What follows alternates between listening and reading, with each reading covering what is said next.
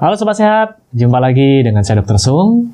Nah Sobat Sehat, pada video kali ini saya akan membahas topik tentang kehamilan lagi. Judulnya kali ini adalah apa bahaya yang terjadi ketika ibu hamil terjatuh.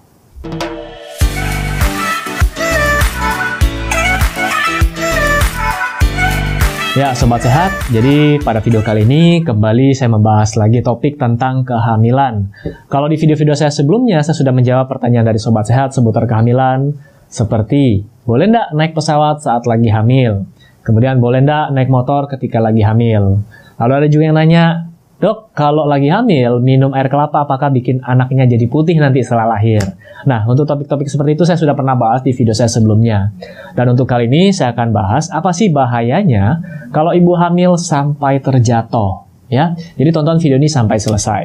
Nah, sobat sehat, kalau kita bicara tentang kehamilan, itu dibagi menjadi tiga secara umum ya. Ada trimester pertama, trimester kedua, dan trimester ketiga.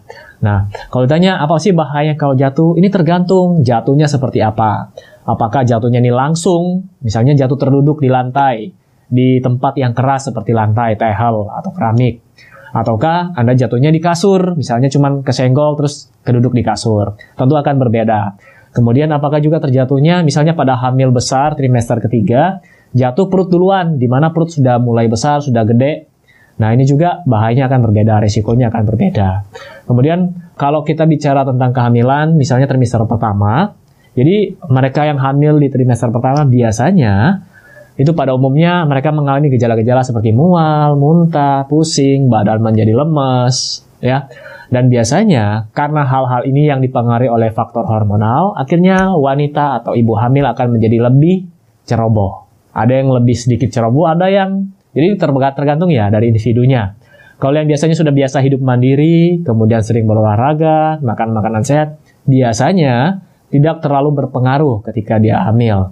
Tapi tidak seperti itu, tidak absolut 100% ya. Apalagi mereka yang tidak pernah olahraga, kerjaan cuma sendiri, malas-malasan, aktivitas sosialnya sedikit, biasanya mereka ini akan lebih ceroboh ketika hamil. Ya, tadi faktornya adalah faktor hormonal ya. Kemudian uh, ketika terjatuh apa yang terjadi? Nah, pada trimester pertama biasanya resiko yang terjadi yang fatal ya bisa terjadi keguguran. Jadi kalau kita bilang keguguran di medis itu usia 0 bulan sampai 5 bulan. Nah, kalau yang terjadi di atas itu misalnya pertengahan trimester kedua sampai trimester ketiga itu bisa terjadi namanya persalinan prematur. Forever Young Real Food hadir untuk Anda yang ingin menjaga kesehatan dan kecantikan kulit. Dapatkan Forever Young Real Food hanya di boxsehat.com. Uh, jadi contoh seperti ini, ini paling banyak kasus ya. Biasa di kamar mandi karena lantai kamar mandi yang licin, terus tingkat kehati-hatian atau kewaspadaannya sudah menurun. Tadi saya sudah sebutkan lebih ceroboh sedikit ya. Akhirnya misalnya terjatuh, terduduk di kamar mandi. Nah, pada saat jatuh terduduk ini, ini kan sangat sakit Nah, sakit ini akan merangsang untuk terjadinya kontraksi. Nah, pada saat itulah uh, ketika Anda sudah hamil besar, trimester pertengahan trimester 2 atau ketiga, itu akan terjadi kontraksi dan bisa terjadi persalinan prematur. Nah, uh, sekarang bagaimana solusinya supaya atau bagaimana solusinya agar dapat mencegah terjadinya risiko untuk jatuh pada ibu hamil. Jadi yang pertama, uh, ini saya bagi dua ya, sebelum hamil dan saat hamil. Jadi sebelum hamil, Anda sebaiknya perbaiki dulu pola hidup Anda, pola makan Anda. Yang tidak pernah olahraga sebelumnya, olahraga. Kemudian yang biasanya begadang, lihat HP tengah malam, dibiasakan hidup dulu yang baik, yang sehat. Agar kebiasaan ini dibawa pada saat Anda hamil nanti. Kemudian pilih makanan yang baik, mulai dicatati, kan sudah siap program untuk hamil.